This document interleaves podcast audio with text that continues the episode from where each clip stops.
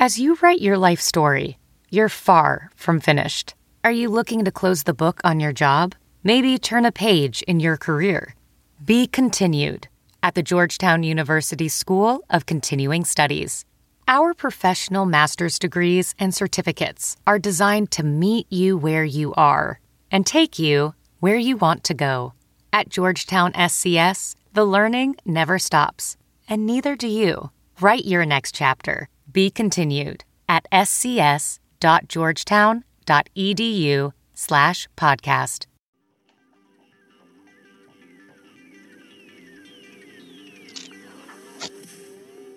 Welcome to the Saints Happy Hour podcast featuring Dave Cariello, Andrew Juge, Ralph Malbrough, and when he decides to show up, Kevin Held. We are the perfect blend of Saint sincerity and stupidity. How many RPMs would it take for the Julio copter to actually fly away, and how many fumbles would happen as a result? Well, that's a trick question because you can only fumble once. If you're not having fun when your team is 11 and 2 and back-to-back division titles for the first time in 50 years, then you need to stop watching. And now, here's your host, Ralph Malbrough. All right. Welcome, everybody, to another edition of the Saints Happy Hour podcast. As always, we are sponsored by MyBookie. It's hard to believe, but football is almost back. The NFL preseason kicks off with the Hall of Fame game on August 1st, and soon we'll have regular season NFL and college football. That means it's time to make an account with the best online sports booking known to man. That's right, I'm talking about MyBookie. Sports betting is exploding in popularity. It's legal all over thanks to the Supreme Court. If you want to get in on the action with a trusted company that's been in the business for years, MyBookie is the place for you. With an easy, no hassle mobile site, 24 7 customer service, and bets on every sport and prop imaginable, MyBookie provides a fun, safe betting experience. Maybe you think Drew Brees and the Saints can get their revenge on a terrible blown call last year in the NFC Championship, or maybe you think Tom Brady and the Patriots will win an unbelievable unbelievable seventh Super Bowl. Who would believe that? That's nonsense. Why not make money when your prediction comes true? If you make a deposit today, my bookie will give you 50% deposit bonus. That's right. You put in 100, they'll give you 50. You put in 1000, they give you 500. It's that easy. Football weekends are the best, but they're even more thrilling when every touchdown can win you more money. Go to mybookie.ag and sign up with the promo code HAPPY25 at MyBookie. You play, you win, you get paid. Terms and conditions apply. All right, Andrew. Uh, I want to start out. We, we talk about you know what we did on the weekend. You know where we've been. Uh, I want to say uh, the U.S. men's team. Everybody needs to be fucking fired. My wife is a proud Mexican. My wife. My yeah. Uh, it's it's just my wife. She's a proud Mexican. She's waving the Mexican flag in my face after the defeat. And on the TV, we were watching the Spanish broadcast on Univision, and they had this old dude with a Jesus beard and a hat with a skull, and uh, his shirt says "Chinga tu madre," which in Spanish is "fuck your mother." And I would understand if that was on Fox Channel and it got by them, because they don't, they wouldn't necessarily know Spanish. But for Univision to show that guy for like 10, 15 seconds celebrating the goal, I mean, come on, Univision. Um, but but it was it was sad. It's sad times. My wife, she's gonna forget that soccer exists. She'll forget by like tomorrow afternoon. But right now, she's just obnoxious, Andrew. It's just horrible. Yeah, I mean, it's like losing to the Falcons, right? losing to Mexico is uh, that is Falcons worthy. And I mean, just watching that and like, it's just so sad, man. Because Michael Bradley just looked awful. Like, if you follow the U.S. men's national team at all, he looks so washed, and it's it's just sad because you know what it was like. It was like the twilight of Colston. That's what it felt like. Because like Colston towards the end there, man, he was so washed. He was dropping passes. He was fumbling. He just and it was sad because you love Colston, and just to see him go out like that. They, they need to be done with Michael Bradley. do you think? Do you think if we had a shirt and it was "Chinga tu madre" and it had a falcon on it, do you think people would buy it? We get Dave to make that up because he's in, Ala- he's in Alaska tough. right now. That's tough, man, because even insulting them, I'm not sure I want the Falcons logo on my shirt. or maybe just maybe just Atlanta or ATL Chinga do Madre. I think we'll, we'll talk to Dave about it. I, I, Okay. Or or people in the live stream, would you would you buy that shirt? I don't know. Yeah. So I mean that's that's a question for the for the for the folks in the live stream. And by the way, thanks for joining us. And by the way, people in the live stream, um, we are a hundred away from we are a hundred away from 500 subscribers. And when we hit 500 subscribers, uh, we will be giving we will be giving No. away a free T-shirt the night we hit 500 uh, to somebody that's lucky enough in the chat room. So make sure to stay, and we'll be giving away the T-shirt pretty soon. Uh, so Andrew, there's no real Saints news to speak of. Uh, you know, Michael Thomas, the extension hasn't gotten done. Um, nobody got arrested, which is always a positive, right? Phew. Yeah, we'll take that. I mean, I mean, let's be real. If we're doing breaking news before training camp starts, it's either a Saints player got arrested, they got injured, or somebody got an extension. That's the only fucking news we're doing right about now. There's nothing. There's nothing else, right? Well, the worst right now is when the guy like gets injured and he's out for the year because it's like he dropped a weight on his foot, you know, or like, or like he slipped in the kitchen, you know, and you know, cut an artery with with his steak knife, you know. Uh, so any of those things are bad, and no news is great news. Well, here's the thing. I, you know, we, we try to think of topics as we get because because after this week, you know, when uh, this week, next week we go on vacation. I'm going to Seattle, so you'll still have we'll we'll have shows every day for the patrons for the daily podcast. Sign up. It's seven dollars a month. You should do it. Uh, but we won't have a big show next Monday, but we will have a fan appreciation week that'll be free for everybody next Wednesday uh, if you're not a subscriber, but you should be a subscriber because Saints Appreciation Week, we do Colston, Pierre Thomas, Jabari Greer, and Fred Thomas, and a patron Your spotlight boyfriend. with Nick from Australia. So that's next week while we're on vacation. But so we're trying to think of topics as we And get out you of here. you as- recorded that thing with Nick like six years ago, man. I know. Well, the thing is with the patron spotlights, my plan was I did 10 of them in January, February, and March, and I just recorded a ton of them. And the point was to have them for the summer in the slower times when other podcasts are like, oh, it's so slow, we don't have content, it's so hard. Where I would just be like, man, we got these patron spotlights all over from Saints fans all over the world, and people love them. And the Monadula one in two weeks is, is he's ridiculous. I love him, but he's fucking ridiculous. It's it's I it's, can't good- wait. It's a good it's a good 25 minutes. So we're trying to think of topics. We're gonna answer, thanks to people for the questions, by the way, this week. Uh, but before we get to the main topics, uh, you were telling me your dad, who by the way is a patron subscriber, he is the most excited person we've ever seen with the koozie. Please tell me about this. he it's almost disturbing he he comes over to the house and first of all he- he's got like one of these wash tubs from uh panera you know one of the like mega cups. And he's got the koozie like on the bottom part of the cup. So it's like it's covering like 12% of the cup. So it's it's it's kind of sick. Like it, it doesn't even fit his drink, and like he's so obsessed with the koozie, and he's so obsessed with using it that he, he's just. He, it's like a stretch that it's you know it's not even compatible with the drink. You know, it's I like he's it's like he's playing Sega and he's got a Wii controller or I, something. I should have said I should have if he uses it so much I should I should have sent him a spare since he's family practically. Yeah, he's uh, he's excited about the koozie. He also chants uh, koozie in a high pitched voice a lot, so he's he's, he's being a little over the top with it. He's really into it. So and you also this weekend you were out drinking and you had your uh, hatred of IPAs bite you in the ass. Yeah, so this was uh let's see, this was on uh this was on the 4th of July and I'm at a buddy's house and you know, he has an array of beer and I open it up and it's just like an awful selection.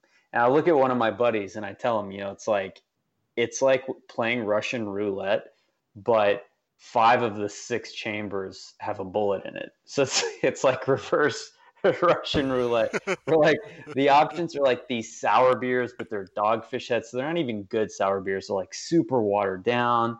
And there's like a blonde ale, and then there's like these low cal IPAs, and it's like man, it's not even like committing all the way to IPA. It's like low cal. So I'm like, you know, I'll try the sour beers, and I have one or two of those, and they're watered down, they're awful. So then I try the blonde, and it's even worse. And the the low cal IPA, finally, I'm just like, you know what? Just give me that. How much worse could it possibly be than these other beers?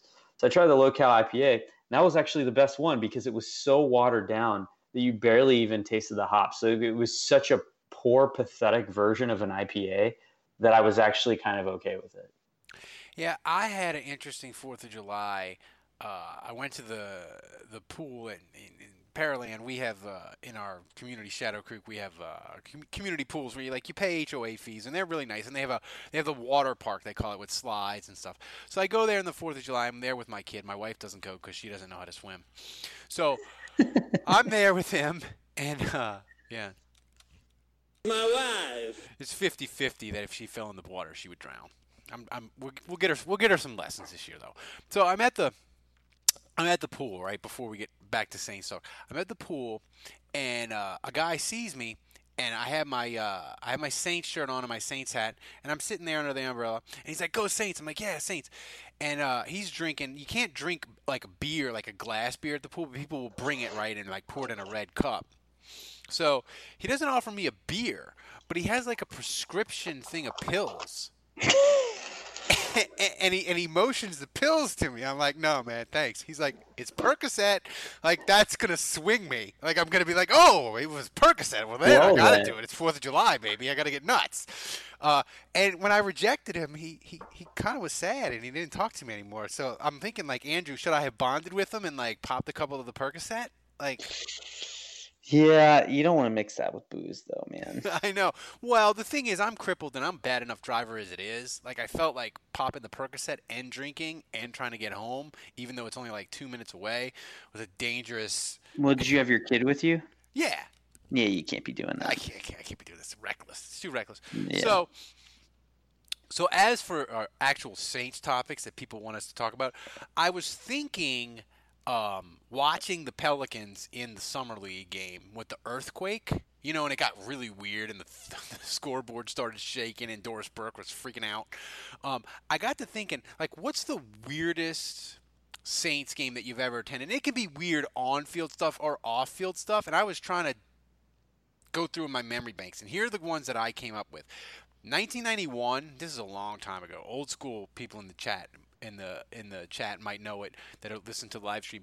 The Saints 91 they played the San Francisco. They started out 7-0. They played the 49ers and Steve Young and Montana were both injured so so Steve Bono was playing quarterback and the Saints won 10 to 3.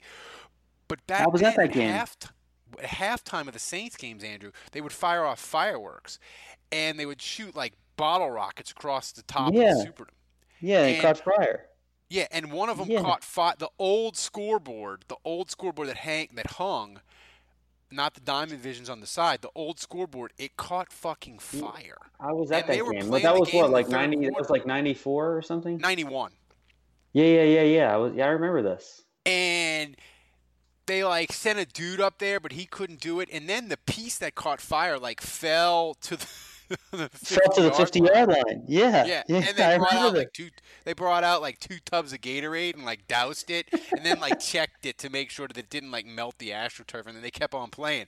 So that was my weird game from way back when. Do you have a weird one that you? God, I can't believe you're. I can't believe you remember that. Yeah, I remember. The thing I remember about that that game was, uh, I think it was Gene Atkins hit Jerry Rice at the one yard line. He was about to score, and then he fumbled out of the end zone. And I remember someone just telling me how great Jerry Rice was. And I'm sitting there at that game. I'm 11 years old, and I knew he was like, great, "No." but I, I just remember sitting next to I think it was my dad's best friend and just saying like, "Yeah, great call on Jerry Rice being awesome. He just fumbled out of the end zone." um, so that's what I remember about that game too. But um, you know, th- this is really just a play, but it was it was just so weird. I mean, I I attended the Hail Mary game against the Browns. I Oh mean, my that was God, just, I that did was too. awful. That was awful when they lost on the Hail Mary. But um, I remember it was right around the time where they changed the rule where you once like the other team touched the ball on a punt, you Yeah. could pick it. You could pick it up and advance it, and somehow Andre Hastings was like not the punt returner, but he was on the punt return team. And I remember it was against the Patriots, and Drew Bledsoe was the quarterback of the The Patriots at the Saints were time. three and zero at the time. Yeah, and Danny Wuerffel was the quarterback. It was but like 98. it was 98, but like they couldn't do anything on offense. Like they were useless on offense in this game. Wuerffel wasn't doing anything. And like so like the Patriots tried to try to pin it at the one on a punt and like the the gunner like touched the ball and it went into the end zone. And so like the Patriots guys are kind of walking off the field and one of the Saints guys picks the ball up and he's like trying to kneel it and he's like his knee almost hits the turf. He's like halfway and Andre Hastings is screaming at him like, "No, no, no! Don't kneel it. Hand me the ball." And you could see him like gesturing like crazy, "Give me the ball." And so he hands it to Hastings, and like all the Saints players have kind of stopped. Half the Patriots guys are going back to the sideline, and Hastings just starts racing the other way. And like the refs look confused, the Yeah. Patriots look confused, and like Hastings, who's Well, so here's he was a receiver, but he was kind of slow. So he's going Yeah. all the way, and finally, one of these Patriots guys chase him down, but it was like a 76 yard punt return. and- And like the refs were like, no, it's legit. No, that that's the rule. Like in when they when a team punts, if the D, if the, the if the punt team touches the ball, the receiving team can pick it up and run with it, and even if you fumble, you still keep the ball. It's just one of those weird rules. I yeah, but thinking, that was the first year they changed it. So I think the players just like, they hadn't had an instance where that happened. yeah. And no one was really paying attention. And Hastings was the only one that knew the rule. And just Yeah, like I- he got a 76 yard punt return out. Another weird game in the Ditka era was, and it's the picture on the streaming. It's the 90, 98 Saints where they played the 13 and 2 Chiefs, and the the Chiefs had uh, Mark McMillian, who was used to be a Saints Yeah. corner, Saints. Yeah. He was terrible, and he and when he was with Kansas City, he would do like the little Mighty Mouse pose, and uh, Ditka just hated that for some reason. So Keith Poole caught a touchdown to make the game like 13 to 7 or something late in the game. And him and Ditka are like doing the Mighty Mouse pose together, which was weird. Ditka also grabbed his crotch Yeah, I remember off that. the field against Yeah. Tennessee. when At a Saints fan. at, at a Saints fan because the Saints Yeah. Butchered the clock. Um, in '94, they had a game where Tyrone Hughes ran two kickoffs back, and the Rams guy had a 103-yard punt return because it was similar to what happened with the Saints in the New England game. But that, like you said, that was before the rule, and the Saints just figured the ball like nobody had touched it, so it was down, and the Rams guy was like, "Nah, I'm just going to take it out the back of the end zone and run," and he ran it back 103 yards. Um, That game where uh, Stefan Anthony scored twice, including the uh, extra point run back, that was kind of weird. That was pretty weird. Um, I was said- also I was also at a game in DC where um, Michael Lewis ran a kickoff and a punt, and he also caught like a sixty-yard bomb. Oh yeah, that was a Steve Spurrier ever for the Redskins. Yes. Jason, uh, listen on the live stream says the weirdest game for me is when Drew and Eli had that shootout and they combined for 13 touchdowns. Actually, Jason, if you count the pick six from Drew, it's 14. And you and you, my friend, are gonna love, love, love the Throwback Thursday that we have for patrons because we do that game. We recap that game. Yeah. we recap that game, and I'm just gonna tell y'all, it's the best, most ridiculous Throwback Thursday we've done of like the five that we've done. And if you're thinking of signing up for seven dollars a month, do it just for that episode. It's amazing. You can listen to me and Andrew talk for 12 minutes while you watch the highlights on YouTube. The best 15 minutes of your week, besides tonight, of course. Yeah. The way my favorite line that I've ever come up with was the, that when the Saints had the ball, uh, if they kicked field goals during that time period when their defense was so bad, every field goal felt like a punt, and every punt felt like a turnover. it was so bad. It was the dark days, man. The darkest, the, the, the darkest days. It was the be- that game was the beginning of the end for Rob Ryan. Um, but I mean, that's weird thing, you know. And I was also thinking of another, you know, as, as the NBA just exploded. You know, it's it's been all NBA. The free agencies just kind of dominated everything. And you know, with the Lakers getting fucked over by Kawhi, which is beneficial to the Pelicans because the Pelicans own every Lakers pick till like 2025.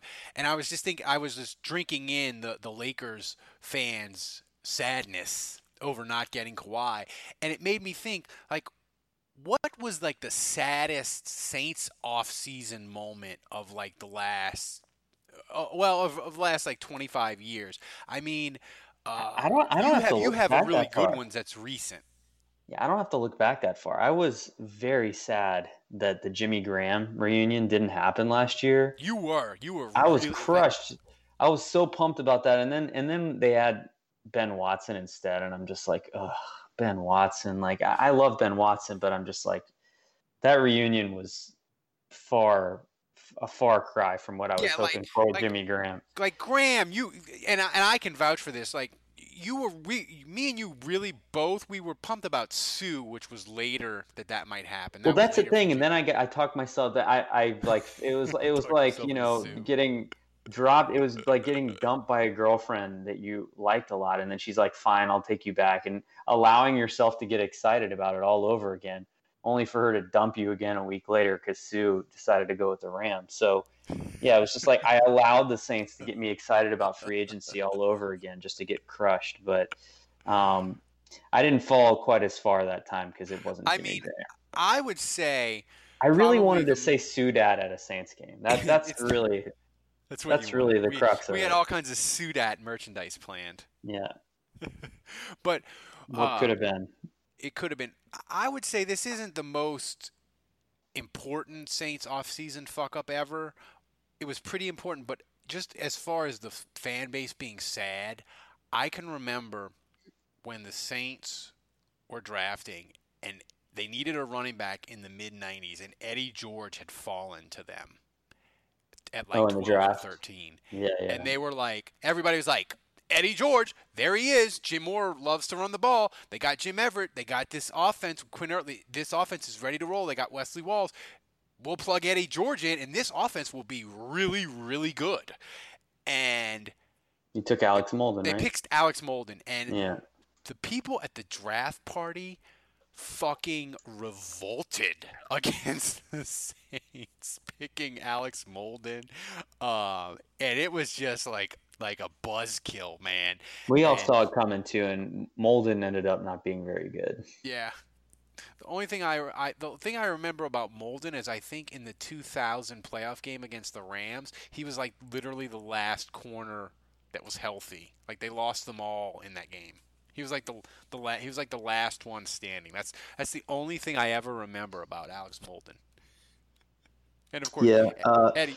You know the Kyle Turley game. I mean, in terms of just crazy things. I mean that that whole helmet thing, throw, Oh, yeah. throwing the Jets. Oh, that was a Sunday night game too. That was a Sunday night game. That was insane.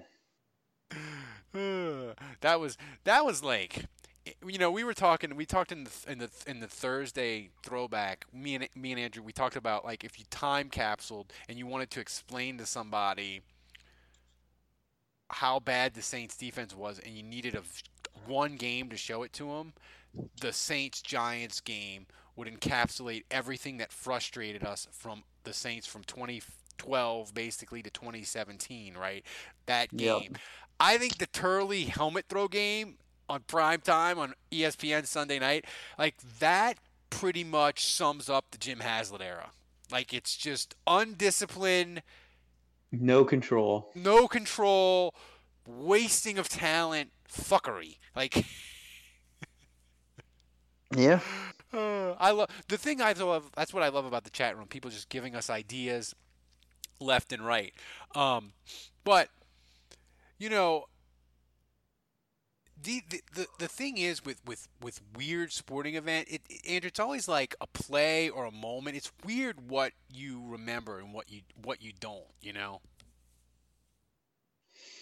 Yeah, I mean it's um in some ways it's like it shapes your your your personal history of the Saints, you know, and it, it's what it makes you a fan in a lot of ways. I mean, we all have our different kind of moments, but um, and I think it's like well, while we talked about some of these players, like you said, you loved Fred Thomas, and Yeah. um, who was the other small corner you said you loved? Uh, Jabari Greer. Yeah, Jabari Greer. So like I don't know, we all have like our little niche players. Like for me, I always loved Mike Karney, the fullback. I just love that guy. Like I thought he was the greatest thing friend ever of the podcast. friend of the podcast now. Yep, and uh, uh, was a big fan of um, Kikaha for God knows whatever reason. Um, but yeah, I mean, I don't know. You, there's random plays and there's random players, and you just uh, grow an affinity for them. And you know, you, you don't you don't need a reason to be a Saints player. We just pick what we like and we roll Yeah. with it. Turley was a fan favorite, man. The the, the helmet throw, like he was despised by the front office too. That Oh, was an yeah. interesting dichotomy because it's like there's some players that find a way to make the fan base love them right as the team and the front office just just despise hate them. them. Yeah. Yeah, there was no. They were like, we're not. That's kind of rare. Like usually it's like if, if if the organization hates the player, the fans do too. Yeah. Um. So that that's the thing with them, and you know, uh, we, and we talked about it today. Another plug for uh, the daily podcast, but I wanted to talk to it a little bit tonight. The collective bargaining agreement has two more years to go on it, but in March 2020, they have all these poison pills in it where teams can't franchise guys or tag them. So if the Saints don't get Michael Thomas done, he's not just going to be a free agent next March. He'll be they won't be able to tag him. So we talked about this morning, Andrew, like that is a thing where He'll be getting 25 million from someone.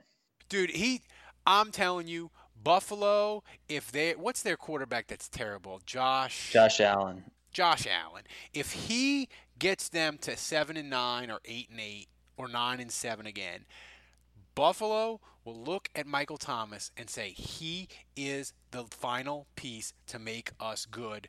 We have to pay the Buffalo cold and miserable place to live tax. Michael Thomas, how do you like $25 million a year? And oh, by the way, we'll Oh, what's that? You want 27? Done. yeah, you want 127 and 70 guaranteed? Done. Like, and it seems crazy and it seems nuts, but they did something similar with Mario Williams, the defensive end for the Texans. Like, Buffalo understands if they want to get players, they have to pay to a ridiculous level. Yeah. And and they'll do it. And then, so for the Saints, getting it done now at 20 might be a bargain. Yeah, we'll have to see. Um, you know, I- the fact that it's stuff is getting leaked to the media um, already seems like gamesmanship to me, which is usually not a great sign. But um, you know, we'll see. Yeah, I mean, uh, the interesting thing as as we we get into as we get closer to training camp, and you you've mentioned it uh, recently, but you you said your biggest worry of of everything is defensive tackle, which Well, yeah, it's it's just I, I don't know yet what to expect of it, and you know, Onyemata's missing a game, and then hopefully he'll be back and he'll be good. Um, but you know, I, I just get nervous about what Malcolm Brown's going to be like because the Saints were number one in the league or number two in the league against the run last year. I mean, that, that's really what defensively what they hung their hat on. And so you take away Tyeler Davison, who really was the the nose guard, the the, the plug, um, and then you take away Rankins, who got more gap penetration than any player on the team last year. You get Onyemata back, but it's really going to be and especially with Onyemata and Rankins missing the first game, and Rankins being out longer than that, like it's going to be up to Malcolm Brown and Mario Edwards to fill in for those guys. And I just, I, I hope they're up to the task, but to me, that's a big question mark. Yeah, and here's the thing with me and and I I literally got into like I had a couple of analytics people block me on Twitter during the year that they were arguing that the Saints run defense run defense now is kind of irrelevant in the NFL nowadays and it, it it made the Saints defense seem better than it was. And my point to them is No, it doesn't. If you go into a game and you know that you are not going to be able to run the ball against the Saints, that is a valuable, worthwhile thing. And I think it showed itself completely against Pittsburgh, where Pittsburgh went into the game and was like, fuck it. We're not even going to attempt to run the ball on the Saints on the road and quiet the crowd. We're just going to go four and five wide and chuck it all over the place. We're not even going to attempt the run. And to me, when when you have that strong of a run defense and you teams won't even try to be multi-dimensional against you, it's a valuable thing. And I think if it slides out of the top ten, the defense is in trouble. I tend to agree. Um, they would have to start making more plays on the ball. Yeah. Yeah. So, but we'll get we'll get into that as because you know once once we get back from uh. I, once we get back from we, I get back from vacation on the 19th. That means camp will only be a week away, and we will start doing uh, previews by position, camp battles, uh, that sort of thing, and also uh, two. I think uh, the more I think about that, co- back to the collective bargaining agreement, Andrew, I wonder if the Saints might try to do more than Michael Thomas. Like they might try to get Michael Thomas and like one more guy locked up if they could. And here's my question to you. If I said the Saints are going to sign two people to extensions by the by the first week of training camp, who would you predict it would be? Well, I mean, besides Michael Thomas, or am I? Well, you can include Michael Thomas as one of them. So they're okay, going to well, he, more, he's but- he's obviously a guy, so I, I would pick him. Um, beyond him, huh? yeah. Um, I mean, Andrus Peat's in the contract year. I, I would say him maybe just because he counts so much against the cap that you know they may maybe would want to lower um, that deal a little bit, but you know, I I still think it's too early for Kamara and and um, Lattimore. Yeah. I think it's too soon. I- would say, I would say, Onyemata, or and I'm going to throw this Good out call. at you, or and we argued about this. Eli Apple. Eli Apple. We argued about it on the podcast. I think he could be a guy where the Saints would, would say to him, Hey, Eli, we will give you four years, $32 million, $36 million. Do you want it now? And it's a really good deal. You like it here. You've turned your career around. Do you want that price to be a, our starting corner? Corner and Eli Apple could say, you know what? I'm not going to roll, even though I'm a year away from free agency, and if I kill it with the Saints, I could get more. I'm happy here. That's a really fair deal. I'm going to take the 15 million, six, 15 to 18 million dollars guaranteed that they're offering me right now. I'm going to say Eli Apple could be a guy, and that con that kind of contract, it would make me very nervous because he's a guy that could regress and you could regret it, or you could be like the middle of the year could be like, we got a, we got Eli Apple for eight and a half million dollars. My God, if he's a free agent, if he's a free agent in March, he'd be getting twelve. The What thing is, I I don't think I don't think um, Loomis has resolved whether he wants Eli Apple or not. Yeah, I think he still needs to show that he's worthy of being a starter on this team. So, I mean, we, we've kind of seen Crawley go up and down, right? We've seen Crawley at times look like he was starter material for the Saints, and then at times we've seen him fall off the face of the earth. You know, even Apple was kind of up and down last year. So, is he serviceable? Yes. Is ha, have I concluded beyond a shadow of a doubt that he's a long-term solution as a starting corner for the Saints? I'm not 100% on that. I don't know. I mean, it, it, it it's just it's just a name that I I would throw out. I would I would rather wait until free agency hits, and then if he gets paid too much, then okay, see you later. But you know, I, I I'd I'd be willing to risk it. yeah, Onyemata could be a guy too. I like Onyemata. That's a good call. that they might. Um, and Onyema- Onyemata, he's another guy. He, t- he terrified. I'm terrified to lose, and I'm terrified to pay him. If, if you get into big money. But guys in the in the uh, that are listening live on the live stream on YouTube, fire your questions. We're gonna get to the questions now. Uh, this is from uh, uh, Don's hat. Uh, what options for Saints escape day fun team building activities are being considered by old man Payton for training camp? Well, we know that the f- classic Kevin Held story where they went to the water park and Scott Fujita injured his injured his foot. Um, maybe bowling. They took him to the D-Day Museum, uh, the Audubon Zoo. Maybe Andrew. I don't know. What, what could Yeah, be? but- Fu- Yeah, they could go to the Audubon Zoo and then uh, a, a flamingo could attack Thomas Morstead and or, injure him.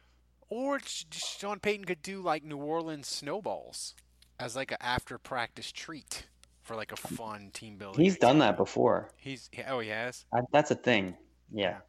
Uh, what I are the- remember I remember Mark Ingram getting over the top excited, like my dad about the koozie. I feel like I'm taking crazy pills. That was that was Mark Ingram. Uh, what are the odds Kat Terrell rejoins Saints media? Of course, Kat Terrell, another friend of the podcast. She was ESPN's Bengals reporter Yeah. uh, for, the, for the last. She's year. leaving ESPN. I saw that. She's leaving ESPN, and I even said it was- DM'd her because she follows me on Twitter, and I was like, "All right, spill the beans. What is it?" And she wouldn't tell me, and she said it's. so I can't break any news. Sorry, guys. No, she. I told her. I, t- I tweeted at her. I said, "Hey, if you want to break news, come on the podcast." But she said it was an opportunity that she couldn't turn down. So I'm really, really hoping that the Saints have decided to do what other NFL teams have done. And yeah, they have John DeShazier to write stuff for them, but they don't have like most NFL teams now for their website, they have an in-house reporter and they just let them cover the team like any other reporter except they work for DallasCowboys.com, Bengals.com, you know, Pittsburgh. So they got to stay more. They got to stay positive. They, no negativity allowed. Uh, I don't know, man. The the Bengals guy, uh, he's he's he can be pretty he can be pretty bumpy. But if if that was the hire, Well, like, he'll bang would- on players. He bangs on players, but she, I think she would be if she, if the Saints do hire her, or she's coming back to New Orleans to cover the Saints. That is a great sign because with the P- Times Picayune liquidating the staff, if we have her covering the Saints, that's a good thing because we know she ain't afraid to ask the hard questions. Well, that was going to be my next question: Is Sean Payton forced to disclose injury stuff if she works for the Saints? Because you know she's going to ask. we know. No doubt. I mean, No she doubt. fell on that sword every week. every week. First, this is from Saints Recline. First annual Who Dat Nation Festival in Canada this September. Does it sound exciting or sound like Jeff Fest 2.0? I mean, the latter. I'm not I'm not a big I'm not a big team fan fest guy because I'm not a big take a picture with a player or get an autograph. Like the, I'm not into that. Um, but like if a, if the Saints fan fest had all kinds of weird 70s mem- memorabilia, I would be down for that and I would spend a ridiculous amount of money on like a Archie Manning garbage can from 1975. like oh, it's terrible. Like what? Like what piece of like Saints memorabilia from the '70s would you buy? Like, would you spend ridiculous amount of money? Mm, I'm I'm still mad. I lost my. Uh, you know, remember those little figurines starting lineup? Yeah, I'm still mad. I lost my Dalton Hilliard. So if, if I found that from the er, you know the mid '80s, late '80s, early '90s, um, I would go for that. if I could find like a bum Phil, I don't know if they did bobbleheads in the '80s, but if I could find some sort of Bum Phillips, Ooh, that's a good call. like a Bum Phillips bobblehead, or even like a Bum Phillips mural, or I would love a Kerry Collins bobblehead from that one year that he or that half season he played with the Saints. I don't know why. Like I always kind of liked him because I was like, yeah, he's our drunk quarterback. I wanted him to be. he was I, winning I was, games and throwing touchdowns, and he was trash. I was so I was so sad when the Saints like when they claimed him and they were like, "Oh yeah, we'll let him test free agency and we'll make a competitive offer." I was like, "Fucking Kuharich, just ask him what he wants and pay it to him right now while he's in the building and can't leave." Like, why do you not understand this? Like, Yeah, like he he was literally arrested for a DUI, then in rehab, then immediately claimed by the Saints. Like this all transpired within like four days. And they told it. He told him not to, and the Saints are like, "We don't care. We don't have any quarterbacks." Oh, oh, and you're starting next week. And you're starting next week. Uh, so, um, yeah, I, Kerry, uh, a Kenny Stabler jersey that would be sweet. Um, Yeah, I think my my dad's gonna want like three more koozies for listening to that. um, His thing, You- my, my one of my dad's favorite stories about Stabler is that, uh, you know, he, he he would always say just that Stabler was the ugliest man he's ever seen in his dude, life. Stabler the looked like ugliest. Stabler. I did a piece for Canal Street Chronicles where I watched the Saints Raiders game from 1979 where the Saints blew a 35-14 lead and uh, Ken Stabler during the national anthem for that game, he looked like he just woke up out of a cardboard box under the Claiborne overpass and walked into the stadium. I could Yeah. sm- I could I could Well, you know, they smell called the him- booze they- on him they- through the YouTube. they they called him Snake, right? That was his nickname, Yeah. Snake Stabler. And so my dad said that one time he saw an interview and they asked him, you know, hey Kenny, you know, why why do you think they call you the Snake? And he goes, oh, I don't know. I think it's because I run zigzag. And my dad was always like screaming at the TV. It's like, no, it's because you're ugly as sin.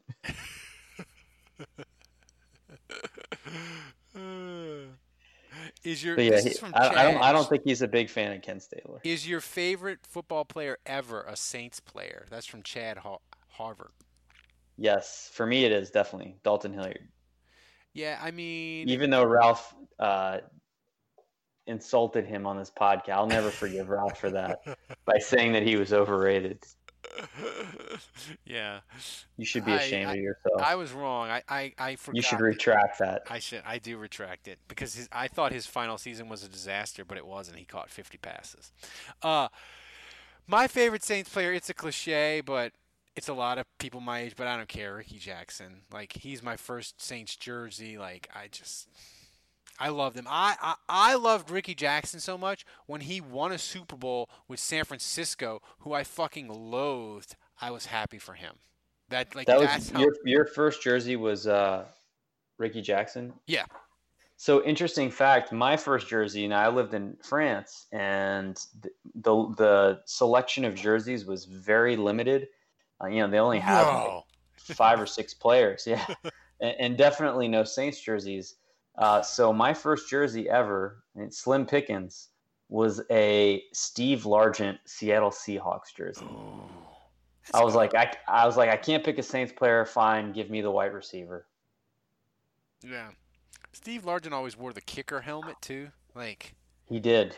yeah. I don't know. I don't know why I always kind of like Steve Largent. I like I liked He was gritty. Uh, you know, he's a gym rat. He Seattle was kind of like my AFC team when I was a kid for whatever reason. I don't Yeah, I I'm don't- kind of with you. I liked I uh, Dave Krieg was the quarterback, and Yeah. I liked Yeah. I liked uh I I grew liked- out of that quickly. Thanks, Russell Wilson. I liked I liked Kansas City too cuz they had Barry Word who was a Saints player for Oh yeah, yeah, yeah. And he- he then was fun. they ran Stowers. Yeah. I mean uh Stowers. The thing is, when the in the Saints in the '80s and the '90s, like especially the mid '90s, like you had to like you had to like have an affair with another team because the Saints were so dreadful, like to, to keep your interest up. So I would never root for an NFC team, but I would always pick like AFC teams and like be like, that's my AFC team. Um, but the the I take it back for the Saints. So the Saints Fan Fest. Uh, let people let somebody let let us know if you if you're connected. If they have like memorabilia and stuff, I might have to co- I might have to go in for that. Somebody said this is a good question. Rank the home the Saints home games you're most excited about in 2019. Hmm. Hold on, let me pull up the schedule here. I mean, the Houston game. I know it's first, but it's gonna be lit because you're I mean, have I'm most You're gonna have excited this- about the away game is Falcons on Thanksgiving for sure. Yeah, that'll be fun. I mean, the Houston game at home is going to be great. You're going to be you have Monday night to open the season. You get to drink all day. You get to get out all your anger and your angst about the NFC Championship game. The Saints getting fucked. I think that's going to be a great. At, the, the the Saints.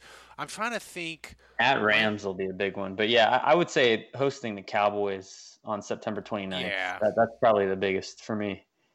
Yeah, that's a that's a that's a big one too. I mean, ho- hosting the Falcons obviously is always, regardless of when it is, uh, that, that always matters. But I mean, just looking at their schedule, I, would say the two games I have circled um, are, are road games. The two games that matter to me the most, I would say, are at Rams um, in, in week two, and then um, and then Thanksgiving at Falcons. So those are probably the two that mean the most to me. But the the home game I care the most about, I would say, is the Cowboys. Yeah, the one other game that I'm I wouldn't say I care the most about it, but it does interest me and I'm going to try to get there is the Arizona Cardinals. Not because I think the Cardinals are going to be good. I just think Kyler Murray is really interesting to me cuz he's I would love an interception binge in that game. Yeah, like I just think he's really tiny, but he runs around and is super athletic. So I'm just interested to see how he is. And I think like I think Cliff Kingsbury is going to be a disaster for Arizona, but they're going to throw for a shit ton of yards. So I think that game could be really interesting, uh, and I'm interested to see him. Um, I've got a hot take. Actually, you know, Saints Recline is saying on here on the chat that we're due to destroy the Cowboys. It's been too long. I totally agree with you, Saints Recline. This game's at home. It's on national TV, and I just know Sean Payton's going to remember going to Dallas and getting embarrassed. And he has this thing with Jerry Jones, this big rivalry. He is going to cook up something crazy. yeah, I, I'm predicting right now a blowout. Like the Saints are going to put up 40 on the. I, I totally agree that they're due, and it's just I, I feel like you know it, there was a team. It was was it the Rams? Yeah, it was the Rams that the Saints blew out. I mean, just destroyed. Um, a couple years ago with Gregg Williams, and the following year, Gregg Williams had a great plan, and they played really well defensively. So I, I feel like teams are always making adjustments, and I, I'm just going to go out on a limb here and say the Saints are going to pour it on the Cowboys defense in that game. yeah. I mean, uh, that's a re- that's a really interesting and and friendly reminder, guys. We are two hundred and fifty-five dollars away on Patreon to where if we get to thousand dollars of support a month, me and Andrew will do a live streaming gambling show every Friday night uh, during the football season. And I'm going to give you my hot tip. My wife is going back. Is it My wife. yeah. My wife is going back to Vegas. Uh, I'm betting. I am telling her to slam the under for the Cowboys because the Cowboys were like nine. I want to say nine and one in one score games. That shit ain't sustainable. And I'm telling you, the Cowboys are they're going to be a trendy pick to win the Super Bowl and whatever. I'm telling you, I think they're going to regress because when you look at a team that wins 10, 11 games and they go and, and six or seven or eight of them are one score wins, like that's just not sustainable. You you're it's gonna you're gonna regress. Like Atlanta went through that Yeah, the bunch of years pendulum swings the other way. Yeah. It just swings like over a four year period, no matter if you're the New England or you whoever, your one score games even out. The, the, the key is you're probably going to have eight one score games as an NFL team. The key is to go four and four or five and three, and then you win five or six games where you don't win by one score like the Saints did last year, and then you have a couple games where you lose and it just doesn't go your way. But I'm telling you, the Cowboys are my regression team supreme. But get us to a thousand dollars. Don't you want me and Andrew drunk on a Friday live streaming you bad gambling advice? Yes. The answer is yes. You want that. so um, before we before we uh, get out of here, I want to remind you guys, SeatGeek is amazing. They have the best app to scour the secondary ticket market. Use their app. Green deal is a green light means it's a good deal. Yellow light means it's an okay deal. Red light means it's a bad deal. Uh, you can get tickets to shows, games, concerts. Do it. Use the code ACAA right now, and you will get twenty dollars off your first purchase. That's ACAA using the SeatGeek. You get twenty dollars off your first purchase. Do it now. Life's an event. We have the tickets. Um, so that pretty much wraps it up. Uh, as we, we didn't have we don't have too many more questions in the chat room. Um, my last question is, uh, somebody asked me today. It wasn't in the it wasn't in the chat room or uh, on the on the, the thing I fired out for questions. But Walter Football, they predicted the Saints to go 13 and three last year. They predicted them to go nine and seven this year. Ugh. But they didn't really have any basis or any stats to back it up. It was just a feeling.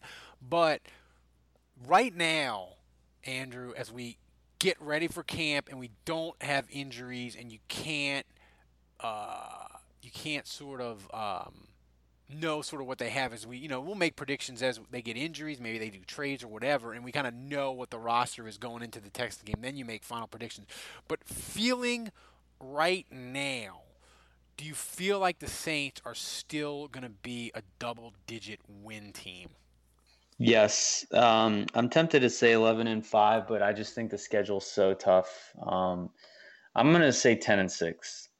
That, that's where I'm kind of sitting right now. I, I, I think I think it'll be tougher sledding to get into the playoffs, um, but I do think they will get there, and I think they're going to make another run at this, um, even if you know they're not the top seed. Um, but I I don't think 13 and three. I mean that's that's going to be hard to come by. So Here- I'm going to say 10 and six. here's a great question that I just thought of, and I, I, I was we were gonna do it for uh, we were gonna do it for a daily podcast, um, and we we still may later on just to extend it because we're getting near the end. But if I told you, Andrew, you can have the Saints go 13 and three, like they just did this past year, but you're gonna have the same injury issues you had going in, where your offensive line is beat to hell, or you're gonna have another position group beat to hell, and your health is not gonna be great but you're going to have home field advantage. Would you rather that or would you rather go 10 and 6 but be perfectly healthy and have the roster exactly how you would want it going into the playoffs? Uh, I'd take 13 and three, the top seed. Yeah, because I I mean, even though they didn't look great against the Eagles, I mean, they were still one bad call away from the Super Bowl. And then, and then, you know, in the Super Bowl, you get two weeks off to heal up. So I, I still just think having the top seed is it's the um, it's the closest path to the Super Bowl. Yeah, it's it's it's. Yeah. It, I, would tend to agree with you, but I do think I do think it's it's an interesting it's an interesting question, right? Because It is. But, but but you have to play an extra game.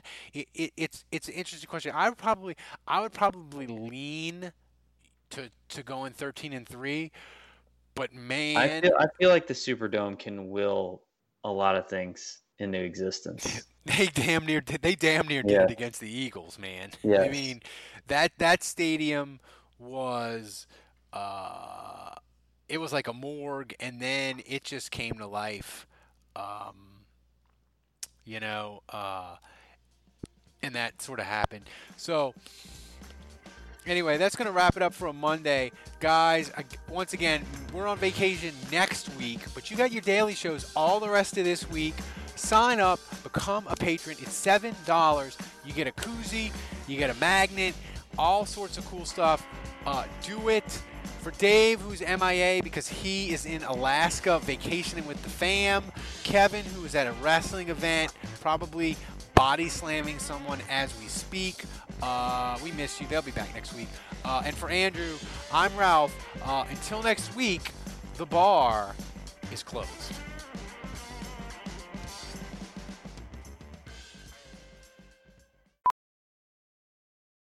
Welding instructor Alex DeClaire knows VR training platforms like Forge FX help students master their skills. There's a big learning curve with welding. Virtual reality simulates that exact muscle memory that they need. Learn more at meta.com slash metaverse impact. Hey, it's Kaley Cuoco for Priceline. Ready to go to your happy place for a happy price? Well, why didn't you say so? Just download the Priceline app right now and save up to 60% on hotels. So, whether it's Cousin Kevin's Kazoo concert in Kansas City, go Kevin, or Becky's Bachelorette Bash in Bermuda, you never have to miss a trip ever again. So, download the Priceline app today. Your savings are waiting. Go to your happy place for a happy price. Go to your happy price, Priceline. Ophthalmologist Dr. Strauss has seen firsthand how the metaverse is helping surgeons practice the procedures to treat cataracts. Cataracts are the primary cause of avoidable blindness. He works with a virtual reality training platform developed by Fundamental VR and Orbis International to help surgeons develop the muscle memory they need. The result? More confident, capable surgeons. And even more importantly, Patients who can see. explore more stories like Dr. Strauss's at meta.com slash metaverse impact. CarMax is putting peace of mind back in car shopping by putting you in the driver's seat to find a ride that's right for you. Because at CarMax, we believe you shouldn't just settle for a car, you should love your car. That's why every car we sell is CarMax certified quality so you can be sure with upfront pricing that's the same for every customer. So don't settle. Find love at first drive and start shopping now at CarMax.com. CarMax, the way car buying should be. Some people just know there's a better way to do things, like bundling your home and auto insurance with Allstate, or hiring someone to move your piano instead of doing it yourself. So, do things the better way. Bundle home and auto and save up to 25% with Allstate. Bundled savings vary by state and are not available in every state. Saving up to 25% is the countrywide average of the maximum available savings off the home policy. Allstate Vehicle and Property Insurance Company and affiliates, Northbrook, Illinois.